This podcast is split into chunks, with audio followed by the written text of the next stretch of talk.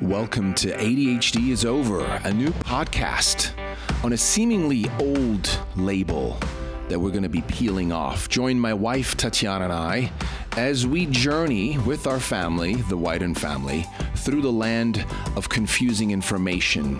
We're going to visit both sides and let you decide because the power is with you.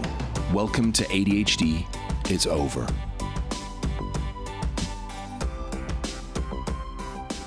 Hello, everybody. Welcome back to yet another episode in the ADHD is Over universe. I'm fired up today, so get ready. Get ready. I got some passion. I got some, you know, standing for children really strong beating in my chest today. So, yeah, bear with me, bear with me, or journey with me today.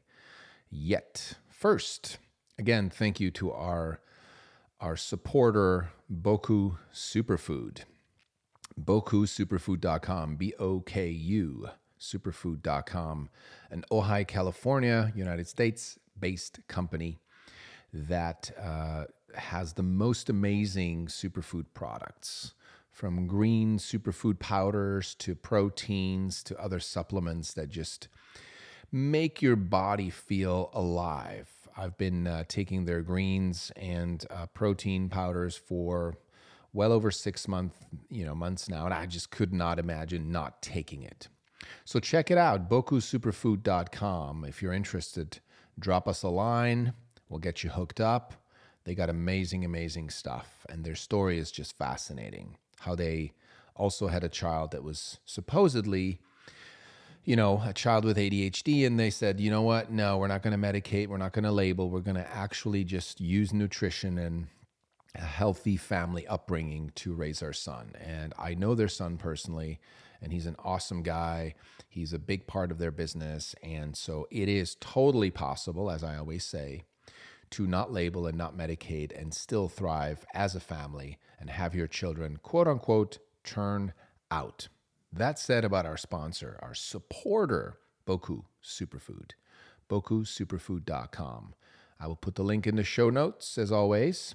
Here we go. Let it rip, Roman. Well, today's episode is about an NBC News article that a friend of ours, also a, a consultant on our project, has sent to me this morning.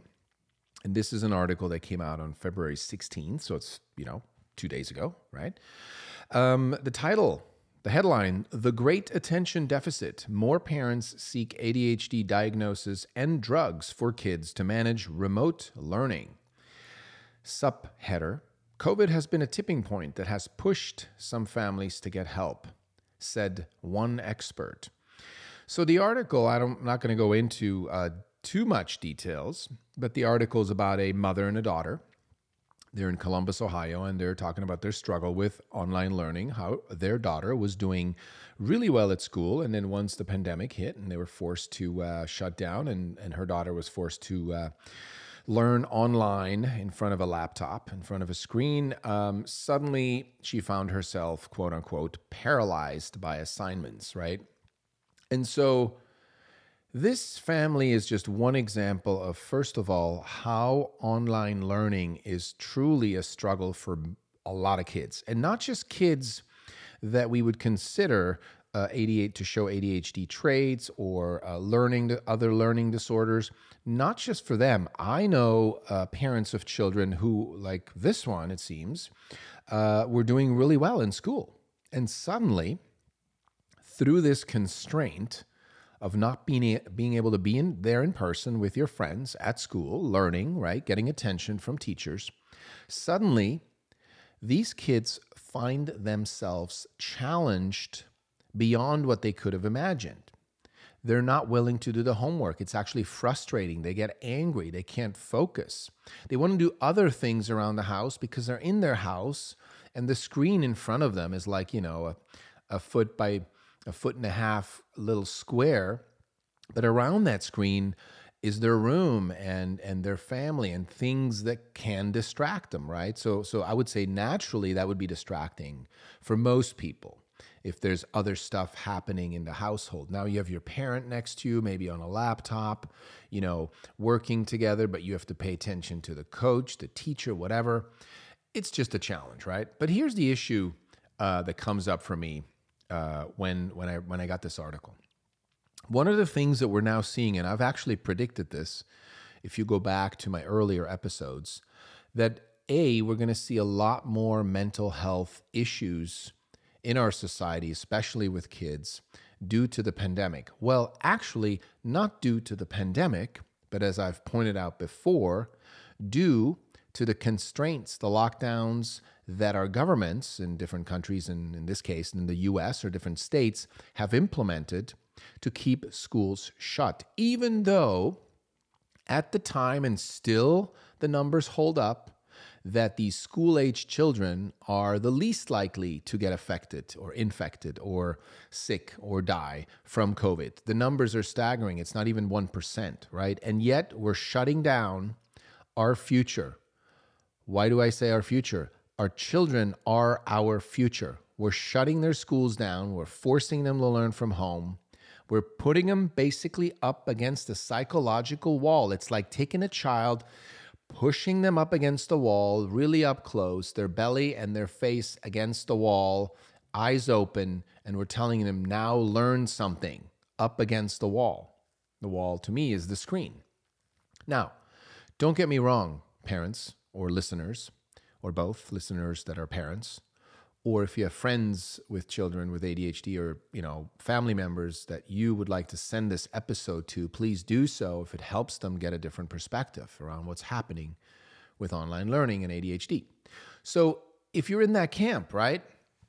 Trust me, some kids are okay with it. There are kids that are okay with online learning.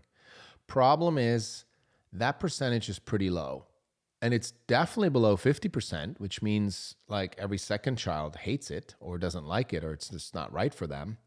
But I would imagine it's somewhere in the 25 to 30% of children that are okay learning online. It's just their nature. That's how they learn. It's fine. They're okay, right? So, nothing to see here, folks. You move on. You're doing great.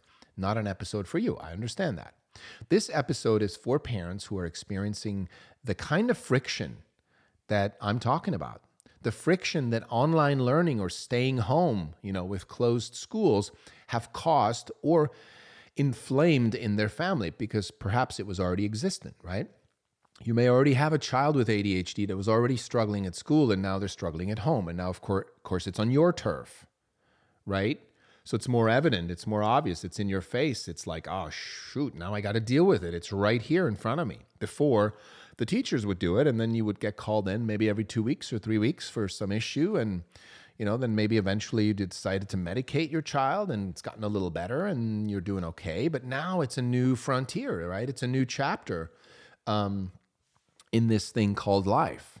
So the article really struck me because, again, the title suggests that now the numbers for ADHD diagnoses and drug use. I should say, drug, it is drug use. I mean, it's stimulant drug prescriptions, but it's drug use, Schedule two drugs, alongside with uh, you know cocaine and meth and so forth. So this is going up. The numbers are going up, and and and they've already been super high. And you can look this up. I'm not a a stats man. I know that it's been really high. I know that it's been one in nine school uh, aged children that were diagnosed, and this is before the pandemic. This is like in in nine, 2019 when we started working on our documentary. So by now, that number must have changed to perhaps one in eight, one in seven. I don't know. But the point here is it's going up, it's increasing. And, you know, if you look at the language in this article, and it says that COVID has been a tipping point that has pushed some families. So the two words are tipping point and pushed, right? Whenever there's a tipping point, there might have already been an issue. Okay, we can accept that. There's a lot of kids out there who struggle at school, at the traditional education type of school that is, well, already not set up to handle sensitive children or perhaps children that, that um, exude these ADHD traits. But now the word pushed some families to get help. It's almost like when you go to the headline that says more parents seek ADHD diagnosis and drugs. So now the parents are going to psychologists and psychiatrists, some to pediatricians that say, I know my child has ADHD. I know the symptoms. She or he has the symptoms. Please, can we do a diagnosis? Please, I can't handle this. Please, can we just label them, diagnose them with ADHD, and prescribe some meds? That's what's happening. And folks, this has been happening before the pandemic. You know, I was part of uh, uh, many Facebook online groups of ADHD parents seeking uh, help or, or support, right? And a lot of those parents that I would, you know, I would watch, I would see their posts, a lot of the parents already were at that point. And the ones that weren't medicated yet, right? They would say, "Oh my god, I can't I can't deal with this. Somebody please tell me that it got better with medication or what meds should I try? What should we do?" That was maybe a third, but two-thirds of the parents in most of the online groups that I was part of, their kids were already medicated. They were already diagnosed and medicated, most of them in special ed, IEPs, right? All that stuff. And yet, the friction, the frustration, the anger, the exhaustion, all of that was still there. And this is important if you're listening, and I've said this before in, in other episodes, in previous episodes. I'll say it again when children are medicated, let, us say when children are diagnosed, labeled, and then medicated, most of the time things don't get better. Well, the grades might get better for a while. The child may like the medication for a while, but suddenly you have to switch medications, or there's a disruption, there's a vacation, or something happens where uh, the grades drop and your child loses it and gets angry, or there's an additional disorder that's pinned on your child, like ODD or some other form of uh, a learning disability, and suddenly, you know, the friction is back. So it's never really handled because, in my opinion, it's like putting a band aid on a much deeper wound. And the much deeper wound, like we explore in our documentary and through this podcast, is that ADHD, the symptoms are cries for help. The child is like a check engine light in the family. What's not working? Is it stress? Is it trauma? Is it divorce? Is it, you know, prenatal stress, stress during birth? There's many traumas. You can look this up and please do follow Peter Levine uh, or Gabor Mate, and you will see soon that families that thought we don't have any trauma in our family, when you look through the list of traumas, you go, well, we have this one. Well, we definitely have that one. Well, this definitely happened. Suddenly, well, we definitely had a C section, and then we definitely had jaundice, and then, you know, I got divorced, and then, you know, so look, trauma is how we learn in life. It's like a hurdle we have to get over in life, right? What's in our way is the way. And so trauma isn't going anywhere. That's part of life, but it's how we deal with trauma, traumatic events, and stress, how we transform it, how we dissolve it in the body and the mind. That's where the gold is. And that's the, the gist of our documentary. Now, back to what I was just saying. So, looking at that, when you just medicate and label a child and stick it back into the same school, and you're hoping for it to work out, chances are six months to a year later, you're going to be frustrated again. Your, your routine has been switched, your meds have been switched. And my point is, there's friction in the family. Now, I always ask this question if you're already doing what you thought was right, like label, medicate, uh, you know, your child, and you think that's the right thing to do, you feel it intuitively, and you might. You know, it's not a, a wrong intuitive feeling. You're just like, I need to try this. We need to go for this. And it's not working, and there's still friction all we're saying is, what would you have to lose by simply trying the complete opposite? And that's our movement. And the reason why I'm making this episode with, uh, you know, around this NBC article is because yet again, this article sees this so called disorder, ADHD, from inside of the same box that it's been looked at for years, a century, I believe. So, how come we do that? How come we simply keep looking at our children as the problems? That's why I got fired up when I read this article. Because nowhere in this article do they talk about the home life of this girl.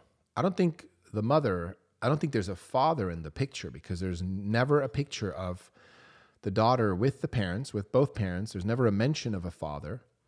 Now, I'm not saying that in this case, their divorce, if she truly was divorced, and I'm just spitballing here, that that's really the case. That's really why there's trauma in the family and the daughter is now showing these symptoms. It could truly be because, well, fuck it. Online learning isn't many, uh, like, it's not our uh, for some kids it works but for most of, of us or our kids it's just not the style of learning that's not how we learn that's not how we like to learn some of us like to touch stuff flip it upside down and, and and go outside and climb a tree and hang upside down and learn that way right there's many different ways that that a lot of us like to learn and look for most of us learning you know to stare at a screen for oh my God, poor kids, in some cases, five, six hours of online learning and then homework. That's insane. It is literally insane. So, going back to that, is in this article, there's nothing other than, well, let's not be too fast with the diagnosis. Let's realize there's also some stress because of COVID. And so, you know, but it could be ADHD. The mother even says that she has a, had ADHD or has ADHD and she's on medication and it helps her and so forth. It's all wrapped up in the same yucky box that that this so-called disorder has been, uh, you know, churning in. And I'm here to say we got to cut this out. And and let me just give you the the simplest explanation why. Now, you don't have to today change your mind around ADHD that, oh, Roman said it's not a mental disorder. It's not really even a neurological disorder. It's not even really a disorder. You don't have to go that far. Although I will tell you in honesty, if you did, that would be pretty cool. Uh, because you would truly understand everything we're doing. You know, you shift your perspective first, and then you got to heal your shit as parents. And then that way you can help your kids heal theirs and then we can honor our children. That's the the three steps uh, of our of our project right? Is shift your perspective heal your shit and honor your children. So what i'm saying is at least hear me out on this one. And i've said this before and i'll say it again and i'm going to keep saying it until this so-called pandemic is over because I don't believe it's a pandemic. I think we have a virus going around that we need to be careful about. Yet, what we're doing by shutting down our economies and calling it a pandemic is a complete mental health disaster that we're going to be present to here very shortly. First, it's going to hit us economically because as a society, as a culture, we're more interested in money than we are in the well being of our children. I'll say that again, even if you say, Roman, that's bullshit. I love my kids so much. I'm more interested in my kids than money. No, that's not true. And I'll tell you why. And yes, there may be some of you out there that's true for. So I'm not saying it's never true, but most of the time, and I catch myself, my wife and I both do, all the time in the same kind of lie that we tell ourselves. And here's the lie. So if you look at this article, you know, why are these parents seeking the diagnosis and the drugs for their kids during remote learning? Well, I'll tell you why. Because they still want them to not fall behind and get good grades because they believe that good grades lead to a happy life. In their version of happy, most parents include, and usually um, in the first place, money, meaning I want them to be financially successful, be able to pay their bills, right? Makes sense. But but let's let's be honest. That is the main goal. And even though parents say, "Well, I want them to be happy and balanced," okay, then I would come in and say, so no money. And quickly they would say, well, no, of course. Yeah, yeah, that's number one. I mean, I want them to have a good career and money and provide. Okay, let's not bullshit ourselves, right? Money is why a lot of, or I should say, financial success is why a lot of these parents are driving their children into this ADHD or mental disorder box and then uh, get medications for them so they feel they're not falling behind and they can actually get a good education and have a good life. Folks, nothing wrong with that. Nothing wrong with that. I get it. Well, disclaimer something is wrong with that. And here's what it is if we truly would put mental health of our children first and financial success second, two things would happen. We would the fuck lay off our children's education for one year. Which year? This pandemic if it is a pandemic, this global pandemic year would be the best year, parents, to say, you know what? We're in a fucking pandemic where people are dying. People are getting a virus. We shouldn't go outside. We should stay home. Schools are closed. Restaurants are closed. Great. This would be the perfect moment to not stress your kids the fuck out because that's what's happening. We're stressing our kids out right now during a pandemic because we're so concerned that they're not going to learn, they're going to fall behind, they're not going to get good grades, therefore they will fail in life. And now we need to breathe down their neck and we need to give them medication so they pay attention to the. Do you see the stupidity in this statement? Sorry, I'm I'm I'm not angry. I'm just so passionate because I'm like, come on, people, join us on this movement to stop that insanity. It's an insanity that is literally wrecking our future by literally, I hope that's the right word, allowing our kids to get mentally ill for the sake of a fucking degree. Let that sink in. Instead of pulling back, giving them a year time out, and trusting that's a big one. Most of us weren't raised to trust, but trust that the kids will turn out just fine because they're amazing. We're amazing. We were kids once. We're still kids. You know, it's like, don't grow up. It's a trap. I love that saying. Kids, don't grow up. It's a trap. Get older and wise and mature and respectful, but don't grow up. Here's an interesting story for you, for the doubters. There was a woman, and I forgot her name. It was an article I read a while back. I believe she was from Bosnia. She was sharing her story how, as a kid, she grew up in war war torn Bosnia. And she said that for four years, she couldn't go to school. She couldn't study because they were constantly hiding under the tables. You know, there were, there were bombs. They were constantly in fear. They had to survive, to do whatever work they could, to eat, and so forth. For four years, she said she did not study. And she's here to tell her story nowadays that she has since immigrated to the US. I think she fell in love with, a, with an American. Uh, she's gotten her master's under you know undergraduate and then master's, and she's now uh, working, I believe, as a counselor, as a as a family therapist. Uh, and she's thriving. She got married. She has kids, and her message was simple.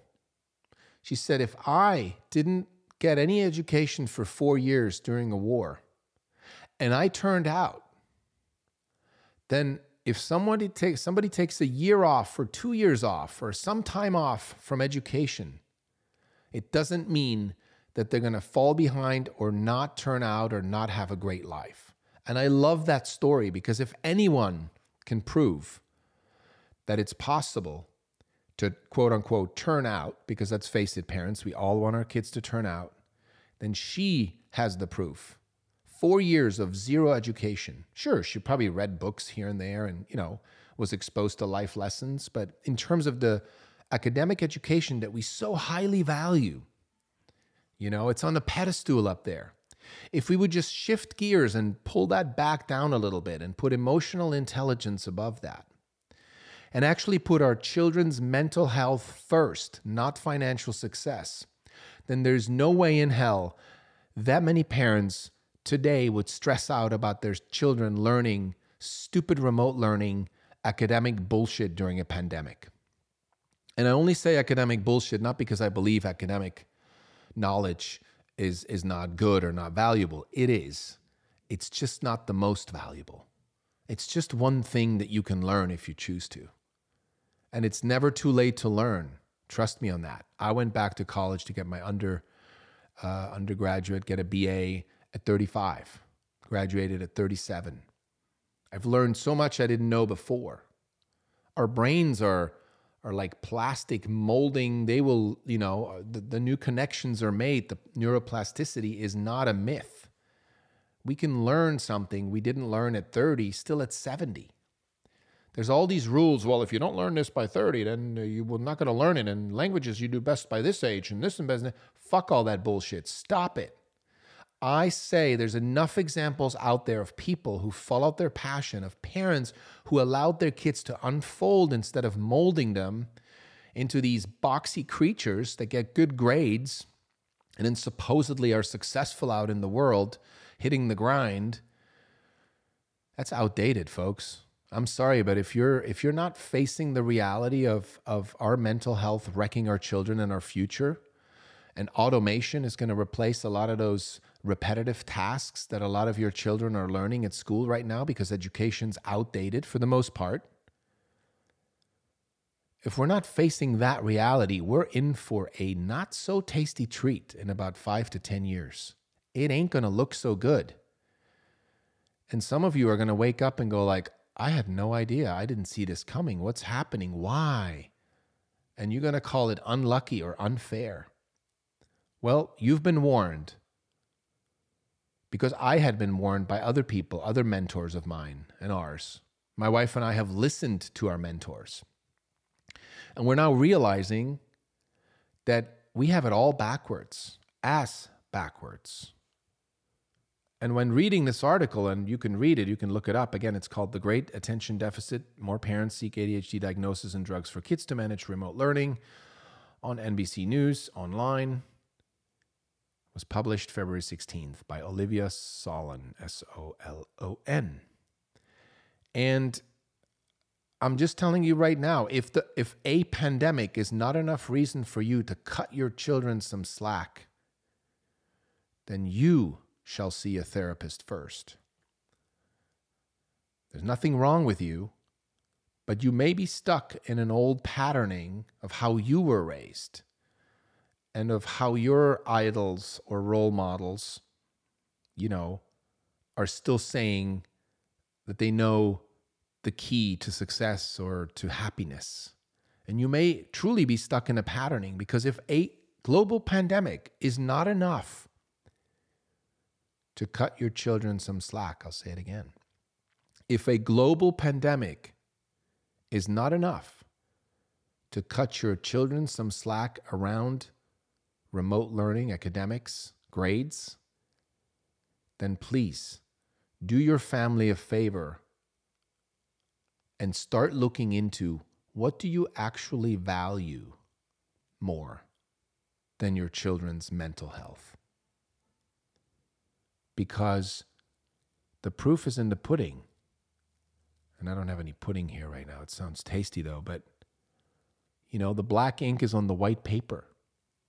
In this case, what happens to most parents is that because they're stuck in an old perspective, they turn to their children and they go, Oh, it must be you. You have a disorder. What that, by the way, means as a subtext, if you're a writer, you know what I mean.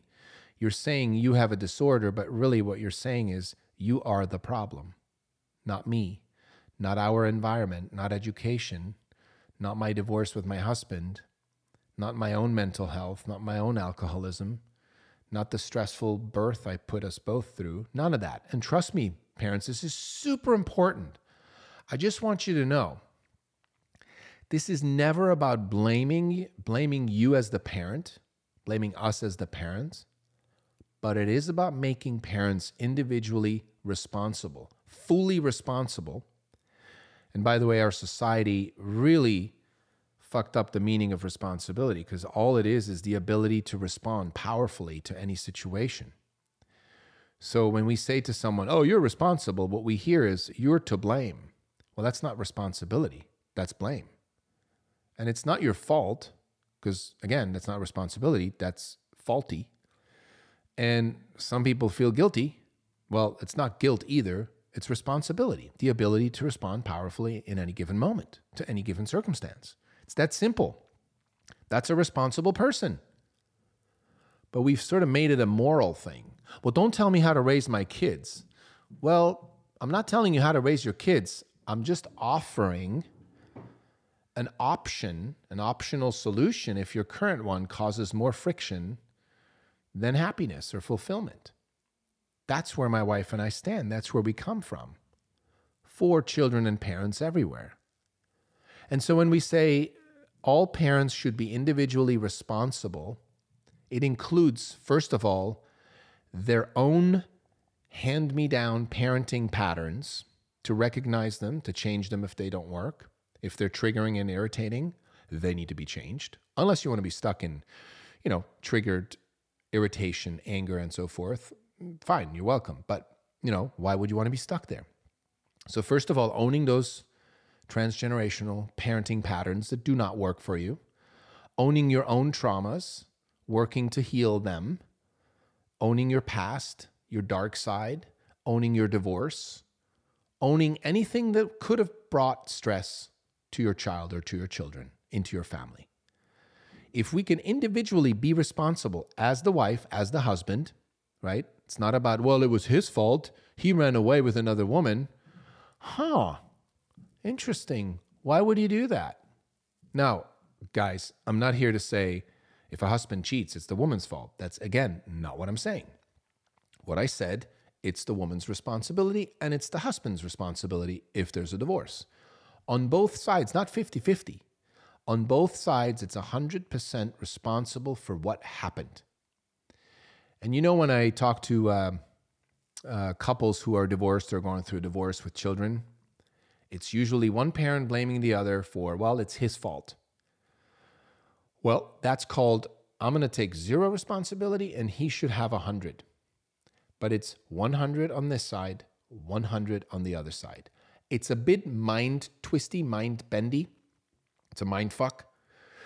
But if you look at it that way, how could you 100% be responsible? Again, not to be blamed or not your fault, but be responsible in that moment.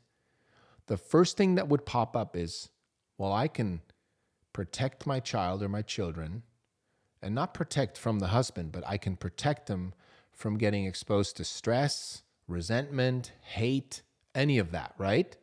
And how would you do that? Well, you would commit to making your divorce the most peaceful divorce the world has ever seen, period. That's how you would do it. That's the only way to not let a divorce affect the child. Interesting enough, when I talk to parents, you know, either on my podcast or during our interviews or Zooms or interviews for the documentary, 80% of the parents, when I ask them, you know, the parents that are divorced or going through a divorce, when I ask about their, the age of their children or the child, it's usually six, seven, or eight, somewhere in there. There's exceptions, but 80%, usually that's the age. And that's actually in ontology and transformational work, right around six or seven is actually that very formative year where the child will blame themselves. And that is a huge, huge, huge, huge aspect and a cause for children not to be able to focus and be present in life when they're going through a divorce. Trust me, if a child is going through a divorce, the prefrontal cortex is so busy trying to process you know their own guilt of feeling guilty for what's happening plus the process of you know the divorce the the walking on eggshells at home and so forth that you that that child can simply not pay attention. The prefrontal cortex can't do both at the same time. So if that child is at school you know forced to learn algebra but they're dealing with a divorce guess what? That child cannot pay attention. Oh well if the child can't pay attention at school that means it has ADHD i hope you're starting to see how this all is connected. And it's just simply not a band aid that's needed to slap on this deeper wound. And that's why I had a, an issue with this article. Now, I have issues with a lot of articles around ADHD, but this one really is, you know, I got to say it's well written to the defense of the writer. There's definitely, uh, you know, some uh, some warnings in there of let's not overdiagnose, let's make sure you diagnose correctly and so forth. So they did their job. I do feel it's a, a balanced article. But again, it got me fired up to really go to the deep, the, the, the, the root cause of this, what I call counter movement. Because look, we all know intuitively that this online learning is not the way most children's like to learn. It's a good temporary solution, but if our kids are starting to show, um, excuse me, symptoms, right? If they're what I call those cries for help, What we need to do is we need to listen to our children and be with our children and really get into their world and really spend time with them and really hear them out and find alternatives. Like we, for example, have pretty much pulled our kids out of schooling. We're unschooling currently. We're not homeschooling, that's different. That's taking the same kind of lessons or similar lesson plans from school home, and then you become the teacher and you do it in the comfort of your own home. But that's not, um, that hasn't worked for our children. We've given our children alternative education, unschooling, child led, you know, directed school, and they tell us what they want to do. And some of you may be like, oh shit, that would never work. Well, what do you mean they tell us what they want to do? What if they never want to learn anything? What if they, well, even if you don't subscribe to what we're doing, wouldn't it make sense for this one year during a pandemic to at least give it a try? Because I can tell you, in one year, our son, I mean, it's it's probably been over more than one year because the pandemic's been going on for a little bit more than that, right? Well, sort of a year, but our own son, who six years ago was diagnosed with ADHD and definitely called hyperactive, is no longer hyperactive. We've never given him any medication. We simply switched schools. We looked at our marriage. We looked at the stress in our household. We looked at where we lived, what we did for a living, and what we did little by little, pull out stress, traumas, little by little, reduced it. And our family is thriving and our kids are happy, even during a pandemic. They are excited. They are alive. They are healthy. None of us have had a, even a cold in almost over two years. And we don't live in fear of the, the virus either. We wear masks when we go to public places and then we take them off as soon as we walk out. But my point here is what we did might not work for you, but it would behoove you to find out well, what would work to reduce friction in our family other than medication and the label, if you're open to that. And I'm here to say this would be the perfect time, the perfect year, the perfect excuse to do so. Read up on unschooling, read up on child led schools, on self directed schooling Read up on parents who've taken their kids on a road trip for a year. Now, you may say, I can't do that. My bills, my job, blah, blah, blah. Again, I'm not telling you what to do. You have to do what works for you in your life at this moment.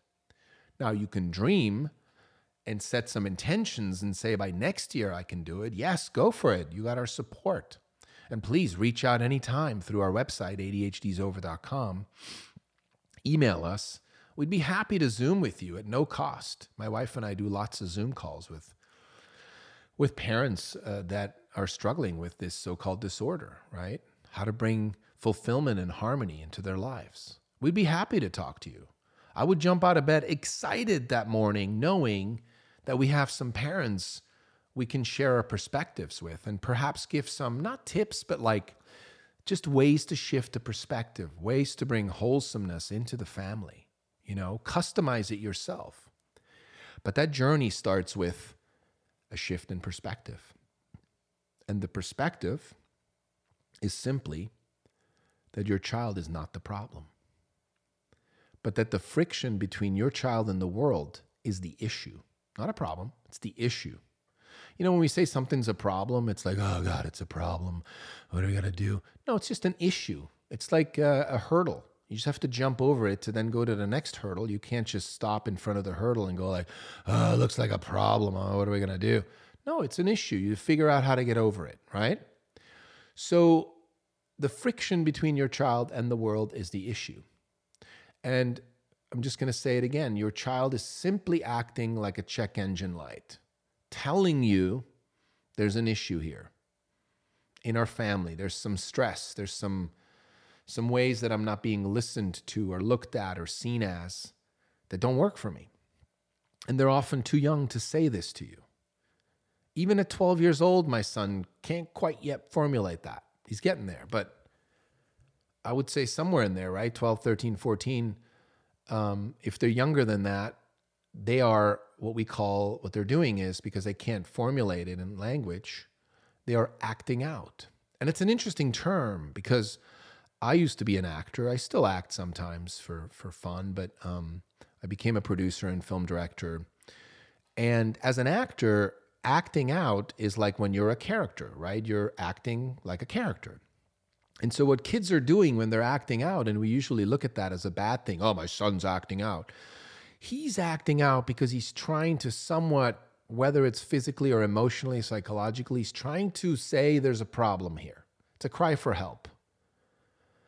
And what we don't do in that moment is we, you know, because we think the child's the problem and he or she shouldn't be acting out because now we're embarrassed because the parent, the other parents at the playground, you know, are staring at our kid running around like a chicken with a head cut off, screaming or crying or whatever, you know, we'd rather label our child as the problem because then we don't have to do any digging or any work ourselves. You know, it's kind of like, eh, it's, it's all good here. I'm a parent, I'm an adult, life is fine. Nothing to change over here. But my child seems to be a problem because he's not quiet, he's not obedient, and so forth. And today I actually heard a great term. This is from Alfie Kohn uh, from a book called uh, Unconditional Parenting, which I highly recommend.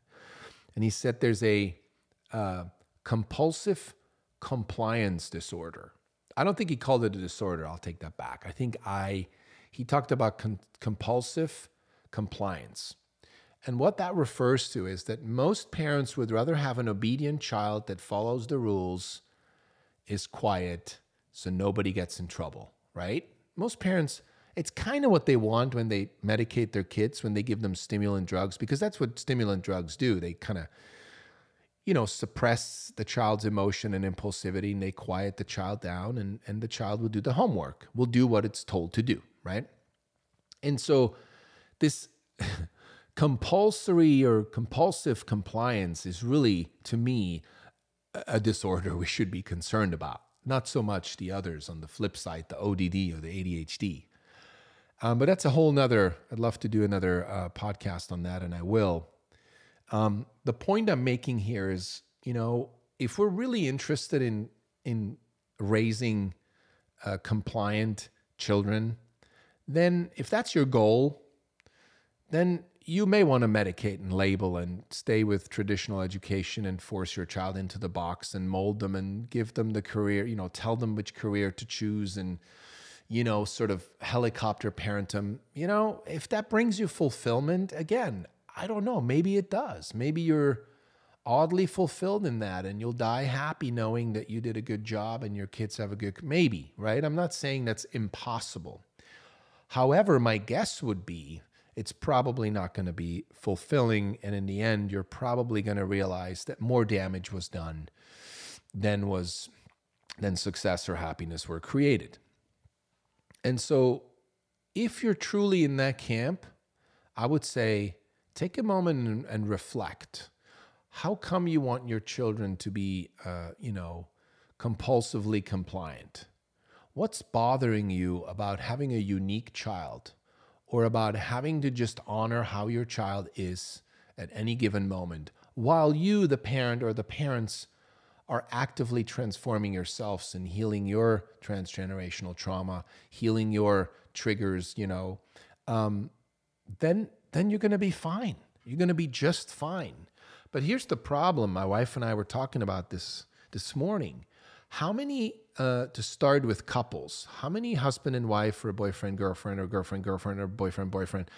There's too many sexual um, preferences, lifestyle, you know, to, to observe here. So just include yourself in all of them. If you get triggered that I didn't mention yours, then that's on you because I believe that, you know, nobody should have to guess what someone's sexual orientation is or have to treat them a certain way because we assume.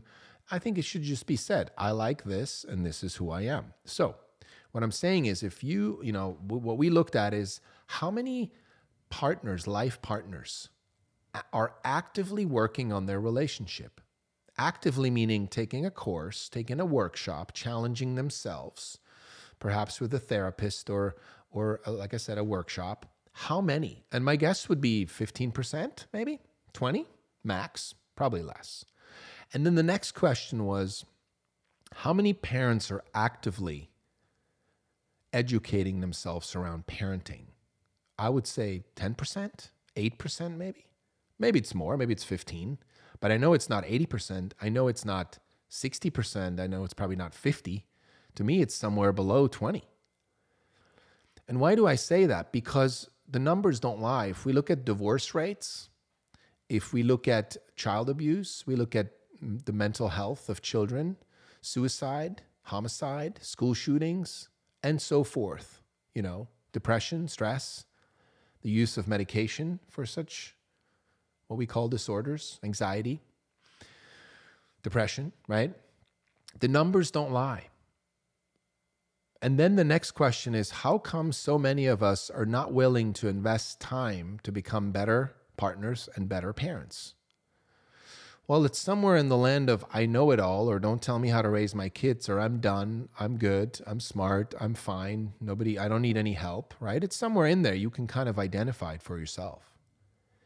And to me, that's our Achilles heel, is that we think we know better especially us adults. That's why I said growing up, kids, is a trap. Don't grow up because then you'll think you'll know better. You'll know better how to make your fourth marriage work, even though the other three didn't work. Trust me, if you lived long enough for a fifth one, you'd probably do a fifth one because after three marriages, if you haven't figured it out, you may want to get some help. You may want to talk to someone who's had a marriage that works. But no, we go, nah, that's not my thing. I would oh my God, if I had a penny for every time someone said when my wife and I were doing transformational work, right, to work on our own triggers and traumas and and then relationship work and parenting work, if I get a penny for every time somebody said like, "Yeah, that's not for me," we'd be millionaires. And it's actually kind of a it's such a oh my god, I don't know even what word. It's such an unconscious statement to say that's not for me. What the fuck are you saying? That improving your marriage or you know it's it's one thing if somebody says like oh i've heard of this company. Yeah i don't really like them but i'm actually looking if you know of any other companies that teach a similar thing i'm down right? That's different than yeah that kind of work is not for me. Because what these people are saying is like i know everything there's to know. Like i don't need to be it's no i don't want to get uncomfortable i'm comfortable. I don't need to know right? I already know i'm fine. It's a complacency an ignorance a righteousness, and certainly a I know better. I'm baked, I'm cooked, I don't need any more heat, I'm done. Again, the numbers don't lie, folks. So, this episode for me, I know we went in many circles, but it really comes down and back to one thing to be responsible for our own mental health in our families to start with the parent, the one who has the power, the ability to improve the family life, to reduce stress and friction in the family, in the individual parent, between the two partners, and then between the parents and the child or children. That is the first step. If we step over that and we make our children the problem, the one with a disorder, the one that needs to be medicated, we're completely slapping a band aid on a deep wound, and we're going to see the effects later in life. And it's not going to be pretty. There's going to be drug use, there's going to be depression, suicide, even for some prison and so forth. And again, this has nothing to do with ADHD. Nothing. Has everything to do with the life, the environment that these children are raised in. And I know that's a mouthful for a lot of you who will probably think that's bullshit. It's not the environment. Our marriage is fine. We gave love, we gave money, we give, we get they have everything. And I say, keep looking, keep looking, keep looking, keep looking. Keep pulling out stresses. Your child doesn't like the school. That's a cry for help. That's not, oh, they don't know better. This is a great school. A great school for what? For grades? For for accreditation, uh, accolades for the Ivy League track. Your child is saying, I don't like the school. Change schools. If your child doesn't like homework or traditional education, try alternative. Why? Because ultimately, they will tell us what they need. Ultimately, they are smart enough to come up with the passion and the drive they need when they discover what they love doing, they can Google and YouTube almost anything that currently is taught in traditional education. I'll say it again. Nowadays, you can learn anything from YouTube or Google and or Google that is being taught in traditional education today. That alone should tell us that our educational system is outdated. What they cannot learn, well, they could look up videos, of course, it exists. But what's really missing in a, in a sort of form of, of, of, you know, education for children is emotional intelligence, is mindfulness. Not even mindfulness, that term is starting to rub me the wrong way too, uh, just like mental health. Uh, I use them because they're currently used, but, you know, but the ability to handle one's emotion, the ability to process, to recognize, process, and heal trauma, the ability to form beautiful, healthy relationships, and also how to complete them, the ability to talk about sex, puberty, uh, porn, any of these issues that are so taboo in our society that of course our kids are going to hide it and, and do it in hiding and, and it's going to be uncomfortable talking about it and blah blah blah blah blah parents aren't even educated about when to talk to kids about it and how to talk about it because it's all outdated. All of it is outdated. And thank God there's lots of new workshops and new ways to learn this. And that's what we as parents need to be searching. That's what we need to be looking for. As an example, I just started a conscious parenting class that's a um, uh, 28 week program that I'm going to be going through um, to learn more about conscious parenting. Why? Because I want to be the best parent I can be. Why? Because I want to raise the healthiest children I can raise. Why? Because I want my kids to contribute to the world rather than to, to steal and take from it and to, to wreck it. And why? Because the numbers don't lie. Our world is suffering. There's cries for help everywhere. And yet we move forward thinking, eh, it's not for me. I got it. I know what I'm doing. Don't tell me what to do. So if you take anything away from this um, episode and perhaps this article, is that your child is not the problem. You, as the parent, are responsible to hunt down the frictions and the stress in your environment by being there for your child, by listening to your child, by being open to have uncomfortable conversations, by actually starting to admit that maybe your child all along has known and even told you what the issue is, but you just haven't been listening because the grades aren't good enough. You know? So I invite you, if you're open to shift your perspective, to simply start with the question if my child was not the problem, and I would be responsible to reduce friction and stress in our environment, what would I start with? Start there. That's where we started.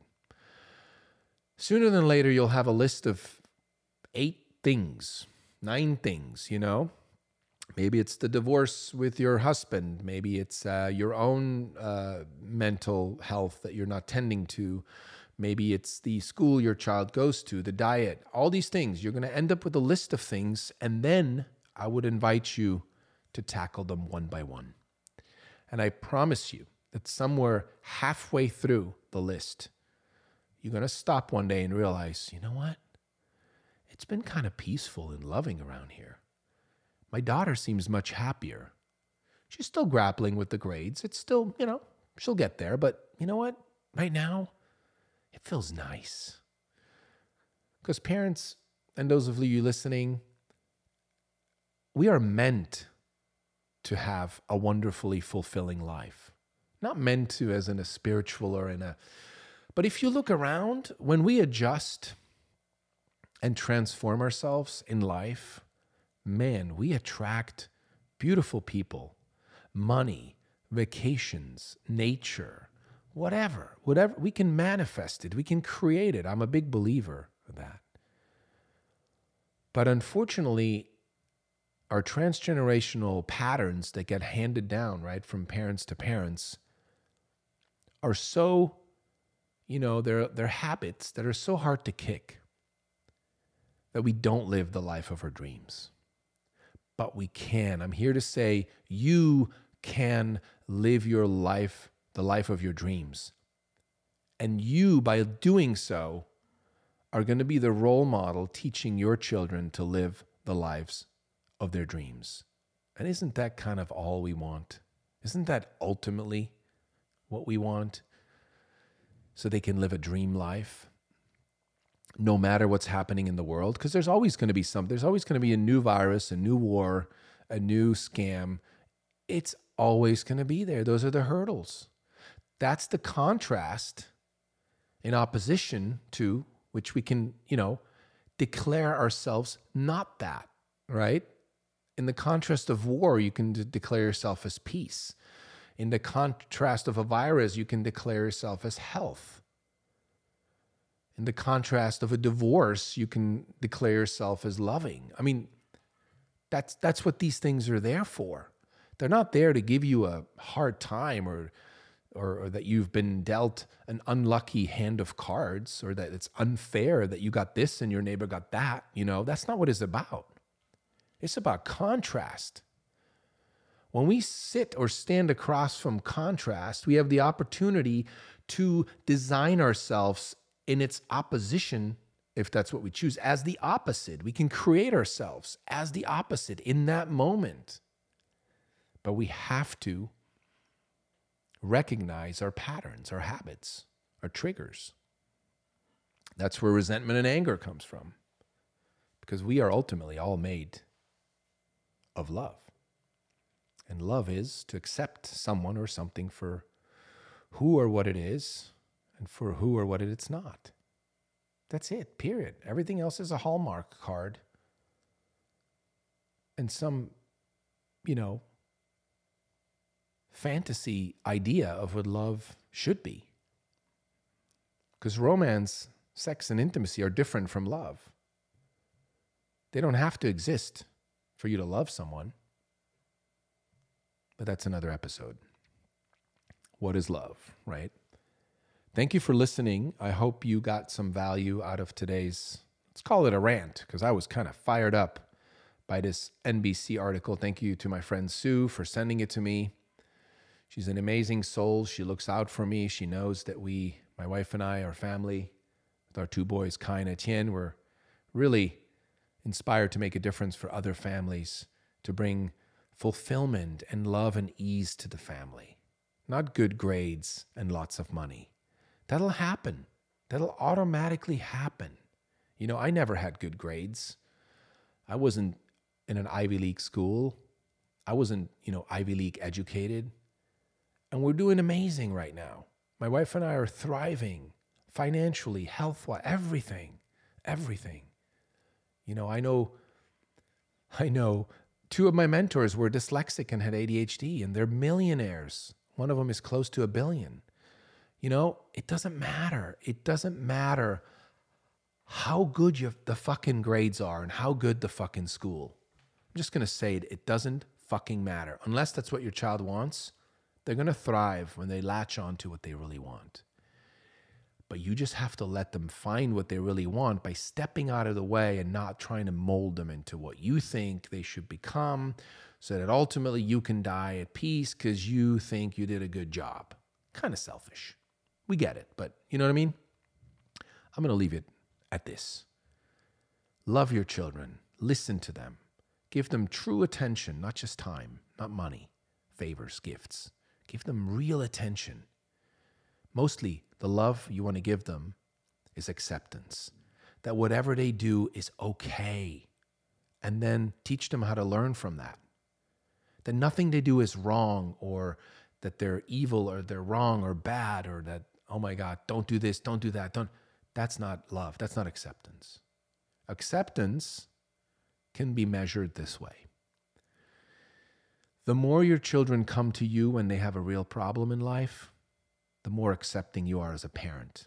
The more they hide from you and go to their friends or other people, that's when you know they don't feel safe. They don't feel accepted, which means they don't really feel loved by you. And don't we all want to just love our kids? Anyway, thank you for your time and attention. I know that you've given it, if you've listened so far, just gracefully. I really appreciate that. And come back, listen back in. We have more experts coming. We have Bruce Lipton coming in April, uh, in March, actually, coming soon. Peter Gray, who's talking about unschooling, child directed learning, and so forth. With Bruce Lipton, we're going to be talking about epigenetics, how ADHD is actually not quote unquote genetic, meaning it's not predetermined. Could be predisposed, but definitely not predetermined. We can change those genes. That's going to be in April. And we just have more and more experts on the list. It's just, uh, it's a movement, folks. It's growing, and we're really excited. So, listen back in. Feel free to share the episode with family members, friends, people who know, people you know it would make a difference for uh, in shifting their perspectives around their kids. Let's honor our children. Let's really honor them. Let's love them, honor them. They're not a problem. They're not problems. They're not problems that need our solving. They're human beings. They're beautiful souls that need our loving. Peace out. I'll be back. Have an amazing life